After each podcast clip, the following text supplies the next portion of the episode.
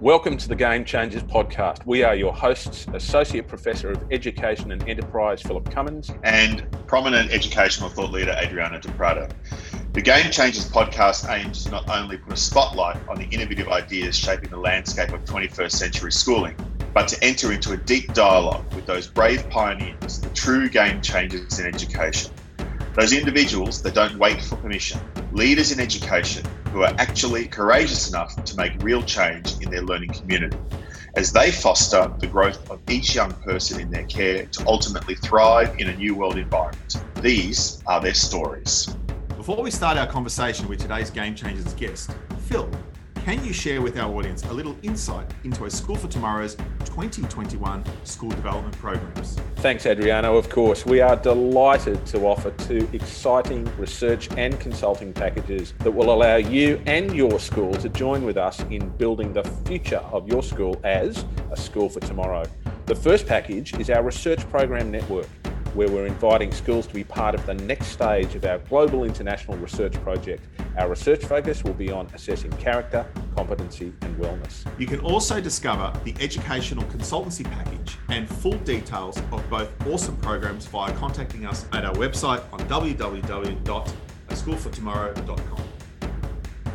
Imagine that we can move beyond the stuff, the stuff of learning the things that occupy us that seem to be important but are actually about that never ending hamster wheel that drives educational processes forward again and again and again.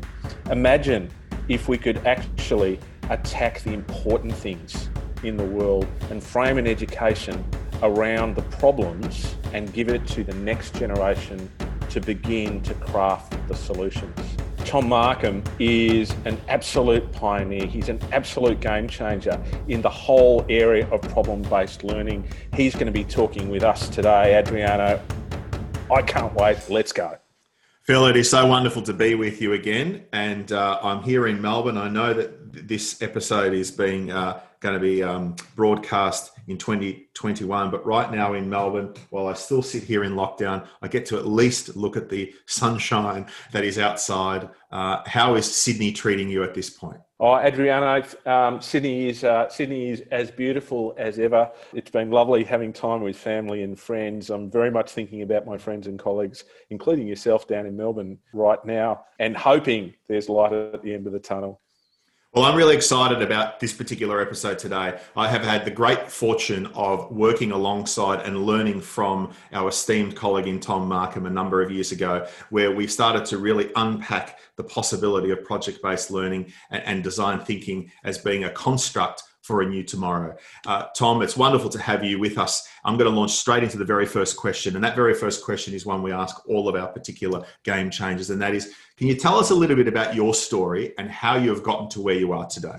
I am not a career educator, Adriano, which uh, some people might find mystifying. I was in the classroom for a few years, but I found that when I came into high school, where I first began teaching, what I was really drawn to was game changing, changing the system uh, from the very beginning, but I did feel that I needed to become a seasoned high school teacher, familiar with the educational culture. If you've been in education as you have, you know that you have to be in it to understand it. It's a unique culture in many ways. And I was fortunate enough when I had that experience to actually be very early into project based learning work. The reason for that is I'm in the next best thing to Australia, which is beautiful Northern California. And my part of Northern California was actually uh, a hotbed of project based learning very early on. I am only located about 15 minutes from the Buck Institute, what is now known as PBL Works.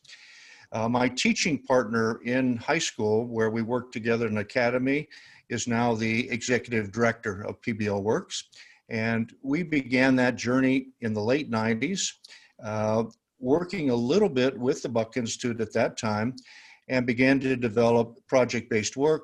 Then went on. The school system became a little confining for that kind of work, so we moved on, actually left our positions, both of us at the same time, and founded a charter high school locally that was quite successful and that was entirely project based for four years. Unfortunately, it didn't uh, prevail over the school boards that finance it. So at the end of the day, it did not last beyond four years, but it was a great start on project based work. And I got a really good opportunity to see how you work with teachers and work with students to develop a successful PBL culture. Because culture, as you know, is everything with PBL. You can't yeah. just use a traditional system and saying, oh, then I'm going to do a little PBL. It doesn't work that way. And we can get into that topic a bit more. Um, at that time, uh, I went to work for the Buck Institute, which is again was very close. I was close enough that I could bike to work, quite a privilege in those days. And um, I came to work in July of 2002. Uh, the Buck Institute at that time was a very, very small institution, had about five people, and all of them were on summer holiday. So the executive director said to me, Here's what I want you to do. I want you to sit down while we're all gone for two months, and I want you to write a new handbook on project based learning. And that's what I did. And I took all that experience from the school and my teaching experience, and I wrote the handbook for standards, standards focused project based learning for the Buck Institute which eventually sold 50,000 copies and probably earned about a million dollars. But more importantly, it became the book that was used by places like High Tech High or New Technology Schools as sort of a guide. I wouldn't say Bible, that would be a little strong, but it was certainly a really good reference and guide for them as they begin to design project based work. So that's really how I, I really uh, got traction in my career in PBL. So I stayed with the Buck Institute for uh, several years and then went on my own and did coaching all over the country. And one of the reasons I went out on my own is because because I began to see that project-based learning, well-being, and social emotional learning had a great deal of overlap, which really drives my work in project-based learning. So for me, project-based learning is not just simply an academic method. It's actually a human development method. It's challenge, it's engagement, it's collaboration, it's problem solving, it's sharing solutions. So it's really mirrors, in a way, how we, as either youth or adults, solve our everyday challenges. It's a very similar process. And that's a very important lesson that I'm trying to spread PBL, spread that lesson internationally. It's a human development method which I believe is one reason that it is becoming so popular today and why it's really almost, I would say, probably one of the number one trends because it fits so well in the new environment that we are currently operating in, in which we have to pay attention to personalization, personal development, and academic mastery all at the same time. Tom, there's so much of what you're talking about there that fits in really, really well with, with what we at a school for tomorrow would call the whole of learning. It's the, the connectedness of everything, that sort of ecosystem uh, nature of all of it. Um, you've, you've worked with over 400 schools and over 6,000 teachers across five continents in introducing them to PBL and to, to help them to grow the culture in and around it. And you talk about it as being a game changer. Why do you think? Schools and teachers might be frightened to train students to be game changers? Loss of control. That's the major issue. Uh, loss of control. Our entire educational system, whether it's really wherever you're talking about, Australia, US, almost every country, is really based on uh, controlling the system, controlling the outcomes, and to some extent, although we don't like to talk about this, regimenting students in order to achieve those outcomes. Project based learning is a different way of thinking about student growth and learning. It really is inherently a personalized process. It is designed for voice and choice. It is designed for fuzzy outcomes because you're not teaching to the test and you're not going through a problem solving process in order to identify a known solution. You're going through this process in order to invent a new solution that the teacher has never seen before. That's inherently an open ended, open system kind of process that mandates a release of control. And I would say that if you were to ask me what is the chief issue with teachers who are trying to do PBL, is they either don't know how to release that control, or their administration won't allow them to release that control, or they're not certain if they re- release control what the outcomes are going to be, and so it makes them nervous. And so those are the issues that sort of prevent it. And I will say that once teachers get beyond that, and break out of that system, then they find the real joy of open ended problem solving, working as co learners with students. You know, it's it's it's interesting hearing you talk about control like that because it's really the emperor's new clothes, isn't it? Because even in those schools that like to imagine um, that everything is smooth and under control, there really isn't very much control going on. There might be some consensus, there might be some shared culture, there might be some um, principles around how you can kind of keep things together, but it's never really controlled, is it? And Adriano loves to talk about the notion of empowering people and to move towards, you know, the, moving from school to community. So the notion of an empowered community becomes very important. How do you help teachers to shift from that that the mindset and the mechanics of attempting a control which never really occurs towards empowering a community? It's a complex process Phil, and it is not one that is accomplished in a one or two or three day workshop. It's not a training function. You can't actually train a teacher to do PBL. What you do is expose them to the possibilities and get them excited and inspired, inspired by looking at students who are elated when they finish a project. Any teacher who has come into the profession with any ideals love to, loves to see that. And when they see that, they see that something is possible. So it begins with possibility and them seeing that and seeing how students respond to that process. Then you move forward into really assembling what I call a knowledge base, knowing how to do project based learning well. What are the best practices? What are the best methods? There is a methodology to project based learning. That's what distinguishes it from just doing projects. And it's actually a deep and rather complex methodology becoming and being a successful PBL teacher is as complex a profession as any other in the world. You don't train for complex professions anymore. You have what I call a journey to competency inspiration, knowledge, experience, conversation with colleagues, feedback, try again, get better at it. That's how you create great PBL teachers. So, what about those educators, Tom, that have a real aversion to the inquiry or project based learning. The ones that can continue to say to us that all science and all research allegedly suggests that only direct instruction is the only effective method in supporting student memory and academic growth. What do we say to those individuals within the profession? Well, let's, uh, I'll, I'll resist the temptation to be too flip and say wait for them to retire but uh, the you know the I've had I well this I, I'll give you a good example. I am in conversation with a very well-known school in Sydney right now that is looking to do PBL uh, over the next several years and implement PBL. And the discussion they've had is, are we a PBL school? Should we strive to be a PBL school? And I said, absolutely not, because you don't need to do PBL 24/7 in every class. A much more strategic approach to that is to look at what parts of your curriculum in school are should be PBL oriented and what parts can be reserved for more direct instruction. I don't think there's anything wrong with students going through a six hour day, having plenty of opportunity to do open ended problem solving and projects, but at the same time doing some passive learning, particularly if that, partic- if that teacher who's doing direct instruction is good at it. As I often like to say to teachers, all of us have sat enthralled for an hour or two in a lecture by somebody who knew what they were talking about and took us on their journey by just talking to us. So you can do that. Uh, it's a strategic decision. You, as I like to say, you just want to make sure that your students at the end of, let's say an Australian term four, just make sure that those students you have have had a significant opportunity to do meaningful project-based work. That's your goal so much of what we have witnessed, particularly here in Melbourne, under a lockdown scenario and moving to a continuous learning kind of paradigm with this remote learning delivery model, has been the intersection of synchronous and asynchronous learning.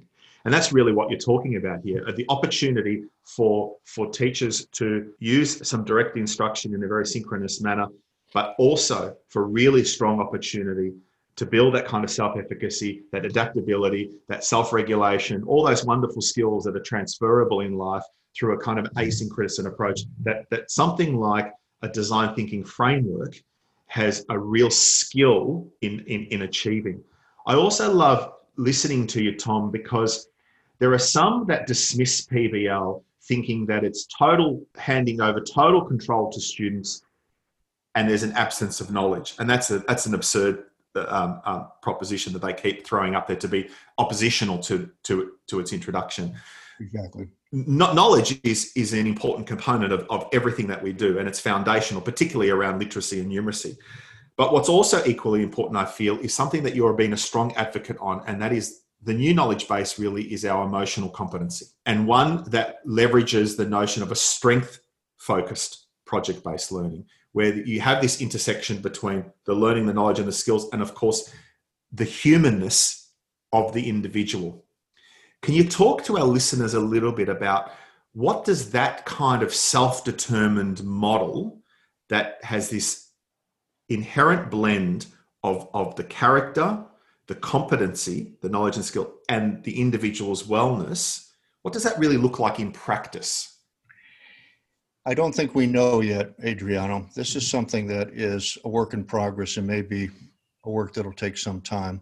I believe that the challenge ahead is perhaps a little more daunting than we like to think it is, in the sense that just saying that we're going to do personalized passion based learning or students are going to have voice and choice and thinking that that's going to be the end of the conversation that's just the door into a many leveled conversation. How do you help students become self managing entrepreneurial? What is the blend of skills and knowledge? What is the role of the teacher in terms of presenting knowledge at just the right time, just in time instruction? What is their role as a co learner in helping develop these projects? So it's a huge shift. This to me is where the transformation is. I'm a little less interested in schools of tomorrow, and I'm sort of interested in students of tomorrow and yeah. how they are going to really make this change to, to teach or train or support or help a student become self managing, in which they are the curriculum, as you said. The person is now the curriculum. Mm-hmm. It's not the stuff. It's they mm-hmm. are their own skills and behaviors and ability to be agile, flexible, entrepreneurial, communicative, collaborative, whatever we can, however we're going to define that. That is really how we, we're going to have to form that up. My stab at it is that I have uh, developed what I call the project mindset as a, and that it's a, that's just a wheel. Other people have done this kind of thing. It's knowledge, skills, strengths, agility, entrepreneurship, collaborative ability, self-management, insight, resilience. That's a wheel of, of many different strengths and abilities that students will need to be developed successfully if they're going to really do this work more on their own and in a asynchronous way because asynchronous means there's two days they're doing it on their own Tom, I'm really interested in a lot of what you're talking about. Um, you know, it's of course none of it's particularly new. you know, and there's there's three of us here, and we're all in the second half of our lives here, shall we say? And so much of this stuff has been presented to our profession over many years now. It's perhaps been brought into relief, particularly over the last year when um, the members of our profession have uh, are starting to think about what they're doing and taking everything back to first principles. Because you know, when, when, you're going to a remote environment or a blended environment, a continuous learning environment, as we call it, you have to think about what you're doing because the physical environment forces you to do that. It seems to me that so much of this is about risk and ideology. That there are those of us who love going on a bear hunt. You know, there are those of us who love to use the words of that that beautiful children's book. You know, um, uh, there, there, are those of us who love to go on an adventure, and there then there are those who seem to have an almost ideological aversion to taking a risk and to doing something new. How do we take this away from the world of personal preference and ideology to something that's just simply evidence based and research based. And there's enough evidence out there, there's enough research out there at the moment to say this is worth doing. This is really worth doing. How, how do we how do we shift the mindset towards that? Well, Phil, I hate to be the bearer of bad news, but as somebody who's probably in the last quarter of my life, I'm going to be able to give to you. And uh, we're not going to be able to shift some minds. It's not going to happen. We cannot shift every mind. As I say to schools like the one I just talked about in Sydney, you're looking to get 40% of your faculty on board and committed. That's what you need. You need critical mass. You don't need 100%. And you're not going to get 100%. The, I believe this is sort of a strong personal opinion, perhaps not shared by everyone, but I believe that the world has really divided down into two types of people those who are hardened to the present and those who are open to the future. And that line is very, very difficult to breach. For whatever reasons we may not fully understand, you can see it in our politics, either in Australia or in the US. You can see these lines are drawn, and it, it's a hard line. So there's something, as I often say, I can determine in five minutes who's going to be a good PBL teacher by sort of judging and sensing their openness, their openness to experience. And if someone is open to experience, they're going to be a good PBL teacher if they are so inclined to do that. And someone who is not open is not going to be a good PBL teacher. So this openness question is the one you're really talking about. Some people just aren't open, and honestly, I don't think you can train for it. I have not been successful. I've, of those 6,000 teachers, I can tell you I've had more than a few standing at the back of the room with their arms folded, looking at me with a semi scowl that this is not something I want to do, not something I intend to do, and you got paid to come here and talk to me, but that doesn't mean I'm going to do it. Yeah, the body the body language is always a bit of a giveaway with that sort of thing. So if we're if we're dealing with a critical mass rather than the whole of the staff room, and if we can't change people's personalities around us, then to a certain extent, the employment of this of this approach reflects the ambiguity of living in the world that we're in right now. In any case, doesn't it? Like if we've got this problem that seems to be a, an enduring reflection of human nature and the differences in human nature, then that of itself is a is a is a great challenge to be putting in front of our profession. So much of what you're talking about is seems to me to be you know, not just learning in practice for students, but learning in practice for staff. What does effective staff professional learning in PBL look like in practice? Maybe, maybe tell tell us about one of the schools you've been working with, and what are they doing? What does it look like?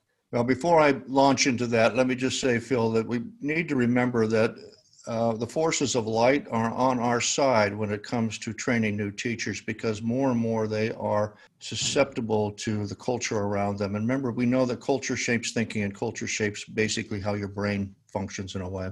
And so that old culture is dissolving and we're going to get more and more teachers who are open to these kinds of changes. So we're on the right side of history as far as this goes i think. Now how do you train? Um, as i said before it's less a training function than it is first of all developing a shared mental model of knowledge. What does a really good project look like? And that is information and looking at exemplars and looking at what your colleagues are doing.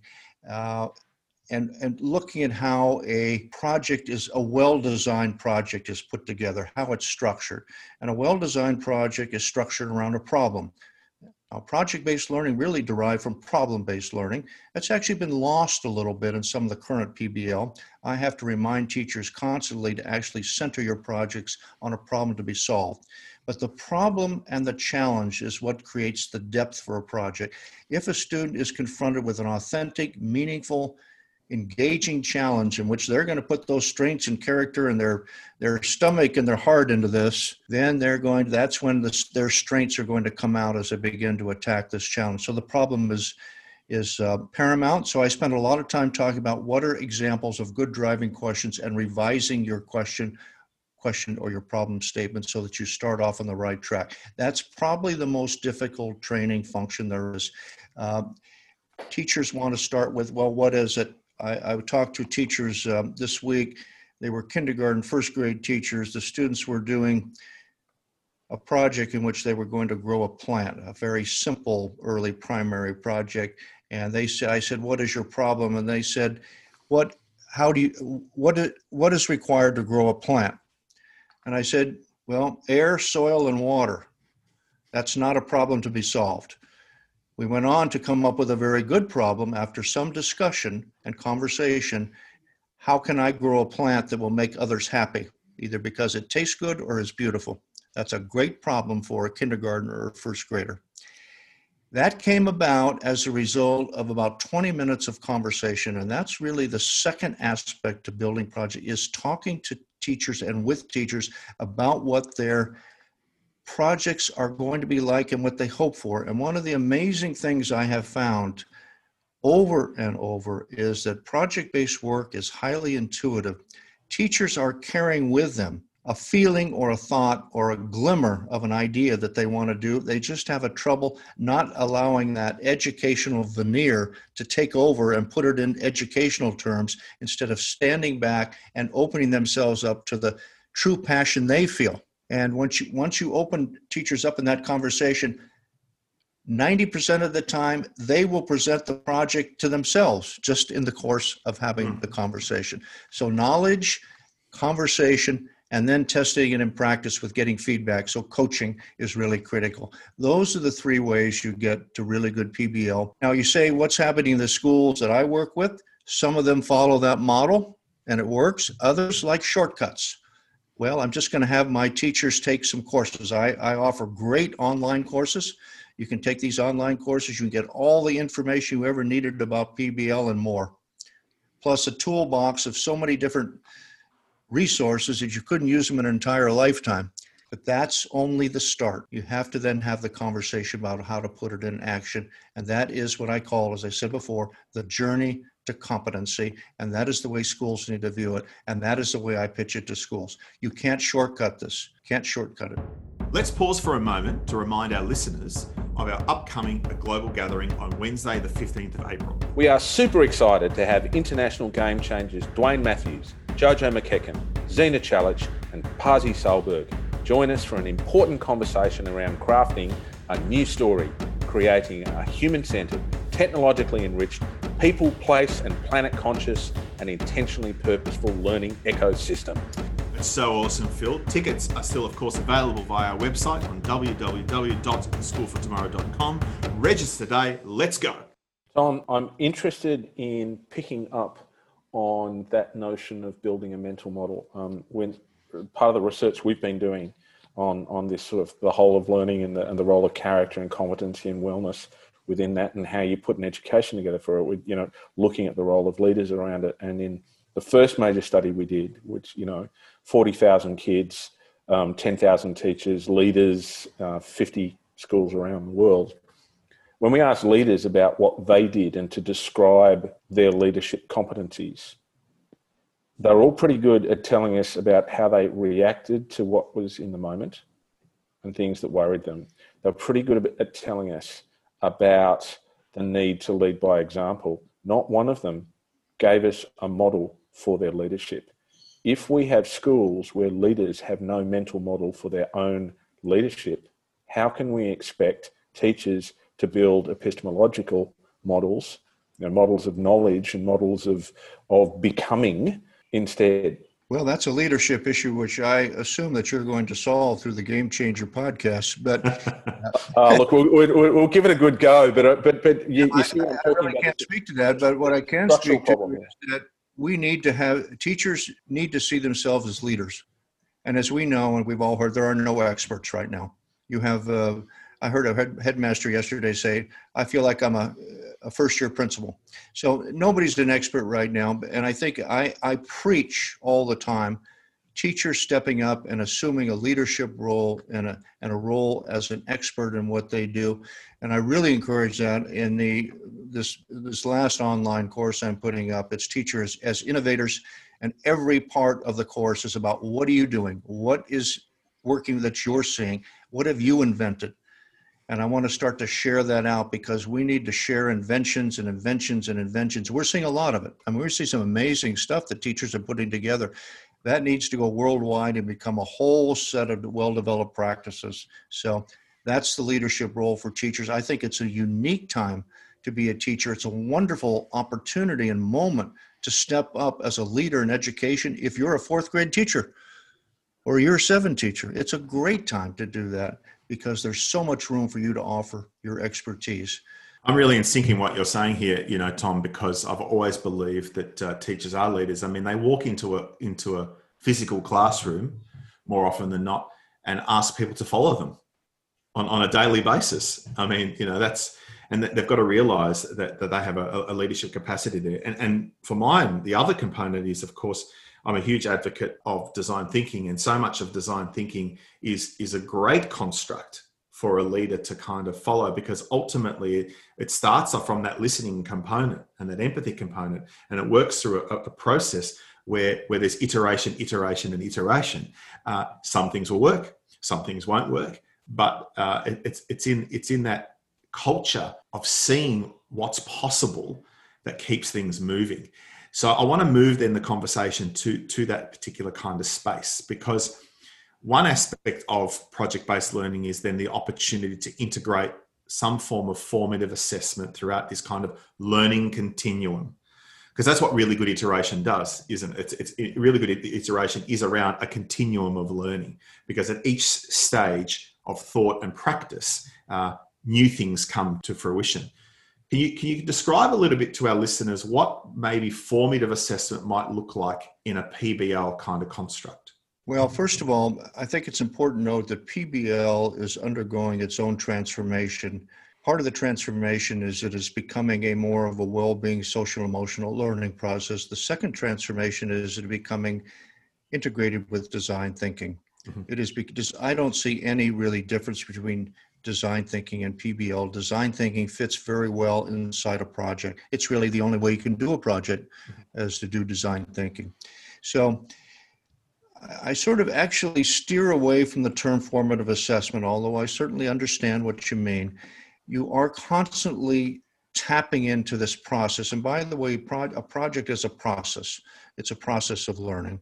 As they often say, the, pro- the process is the project. So you're constantly tapping into that process and uh, taking the temperature of the learners, seeing where they're at, setting milestones. So there's a constant formative philosophy built into the process, I would say, Adriano. So rather than stopping and doing an assessment, which you can, you know, I'm very, I'm, I really advocate use, using strong milestones and deadlines in a project that students so give you something so you see what their progress is. So that can be a test, that can be a quiz, that can be a discussion. It could be many, many ways to do some sort of assessment. So the formative assessment is built in there and of course, the formative assessment only works if your formative feedback is equally good. Yeah. And that's that's really what you're looking at with teachers is the ability to give good feedback. And this is an interesting question because teachers are generally very skilled on marking an essay mm-hmm. and telling you where you forgot to put in the particular punctuation, but they're not as skilled as giving feedback on process when two students or three students are working in a team but not achieving their goals and trying to figure out what is preventing that team from working as well as they should. That's a that's a coaching function that teachers are not generally trained to do. I spend quite a bit of time in my courses on that. What does it mean to be a PBL coach? And that means from a formative standpoint, knowing how to approach your students. So, in industry, the coaching protocols are very well established, how a, a manager coaches employees. There is no similar kind of training in education for how a teacher approaches a group of students and coaches them to become better at the process. That's really generally not part of their training. And yet, that involves strict protocols as well. Are you willing to be a listener? Are you present? Do you know when to walk away? all the things that good coaches do. So that's the formative process in PBL.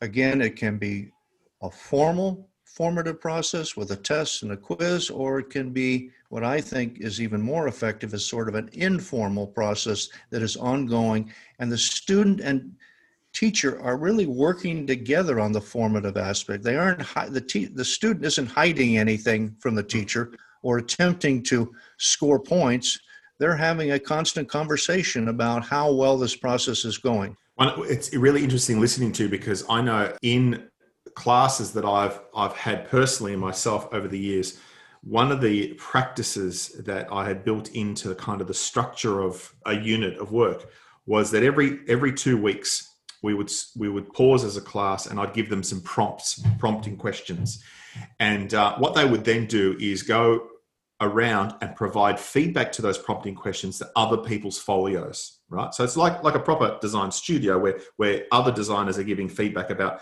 a progress at any given point and uh, then the individual would come back read those comments but then also do their own kind of self-reflection and then post that and I'd be part, I'd be going around the room writing comments as I go as well. And then post that, we would have like a, a 15 minute debrief. What was quite remarkable about that that kind of protocol that was developed uh, was that it was formative in many ways because it was actually focusing on primarily their intrinsic motivation and their self worth more than the actual work itself. It was about a belief that they could do it. It was about a belief that they belonged. It was about a belief that they knew what they were doing. Uh, and to help young people believe that they can discover their kind of possibility was the most profound learning from that encounter. And that I've, I've found that by the next two week cycle, there was this exponential growth in their work because it became this intrinsic motivation to be better than they were yesterday, as opposed to an extrinsic one, which was all just about a grade or, or you know, or a ranking. And so, yeah, it's just really fascinating listening to you because it is this this human reflective process uh, that, when when built into into a really good PBL structure, I can just see any young person thriving because ultimately they're framing it. You know, they, they're I would say control. that's when we look at the future here with uh, hybrid remote instruction, uh, more personalized form of instruction. You, uh, what you've just brought up is really probably our central challenge: is how do we build that reflective uh, process uh, into a strong, formative process that the student takes ownership of and grows from. And I just this is a good point to say. I have been doing some observing about which teachers are succeeding at online PBL and which are not succeeding, or which actually teachers are succeeding in general online and not succeeding. The ones who have valued relationship and have strong relationships are succeeding, and the kids are thriving. The ones who are still trying to teach the content and put kids in front of Zoom for six hours a day and including requiring that they have to wear their shoes because they can't be barefoot on Zoom. Uh, you know, those are the ones that are losing their students and reporting that nobody's showing up and uh, where the students go and why these students have cutouts of themselves in front of the screen and they're off playing outside.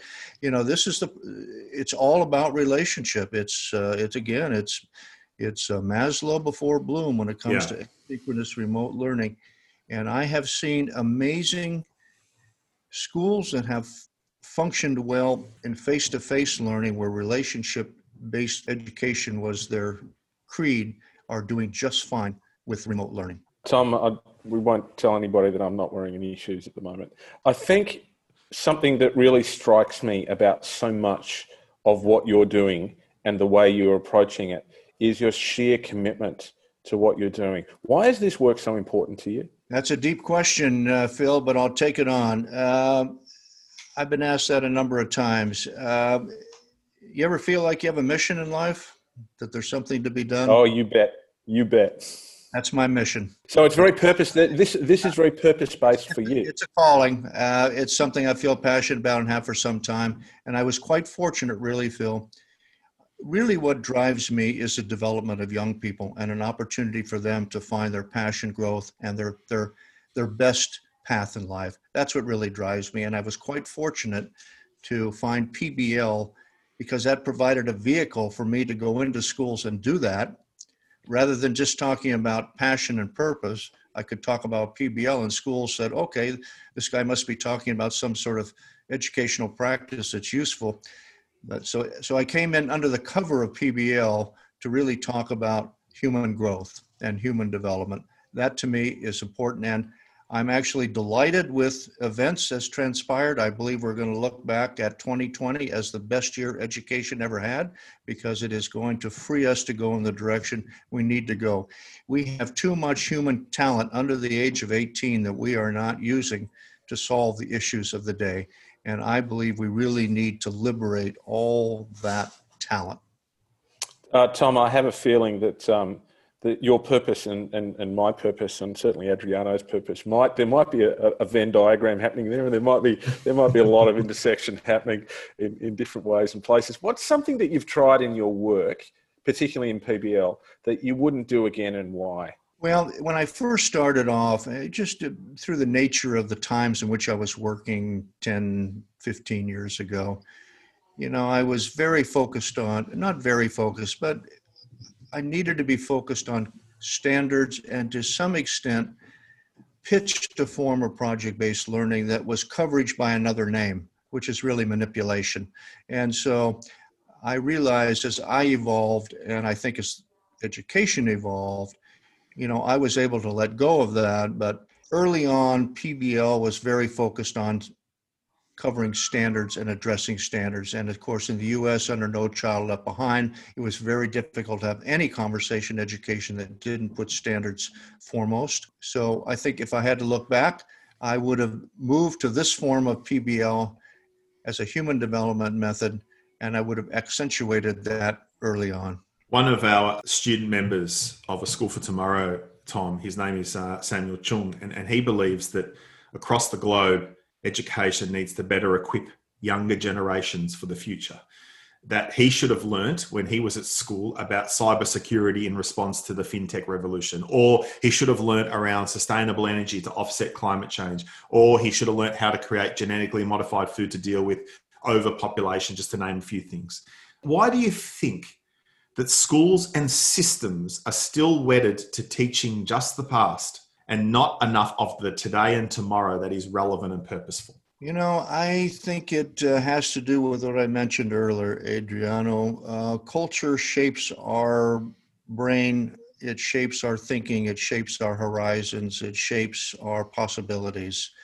And I think in a, this 150 years or so in which we've had this form of education, or actually slightly less than that, we have hardened ourselves into thinking that's the way it, it should go. Now, I think, as I said earlier, I think the hardening is softening, and I think that's going to change.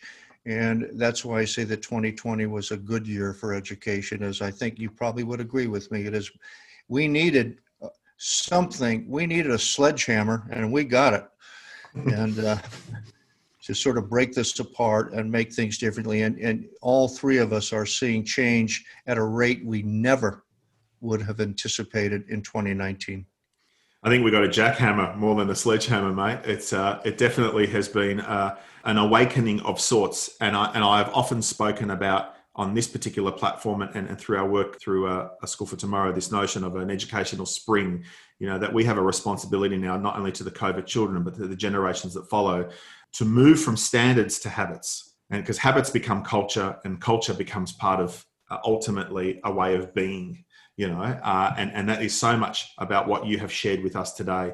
I, I always enjoy the opportunities to engage with you, Tom. I really look forward to another opportunity when you're back here in Australia, or we get to get to travel to sunny California, one, one of the great places in the globe, uh, where we can again reconnect and, and, continue this conversation around the intersection of inquiry and well-being and, and 21st century competencies. Tom, it has been a sheer delight to have you on our show. Uh, we learned so much fr- from your great wisdom, and I know you might have said that you're in the third part or the final stage of your life, but I'm not prepared to believe that, mate. Uh, you still have so much to give, and and and the purpose uh, that you have is fundamentally human-centered. And if we learn anything, anything from 2020, is that people matter the work that you do matters. And I just want to say thank you very much for, for being on our show. And, and we look forward to connecting again in the future. All right. Thank you both. Look forward to talking to you again. And I definitely look forward to coming back to Australia as soon as they'll let me in. Thanks, Tom. The Game Changers podcast is produced by Oliver Cummins for Orbital Productions. It's powered by a schoolfortomorrow.com and circle.education. It's available on Apple Podcasts, on SoundCloud, on Spotify, and on Google. If you like what you hear, tell your friends, subscribe, like, you know what to do. Let's go.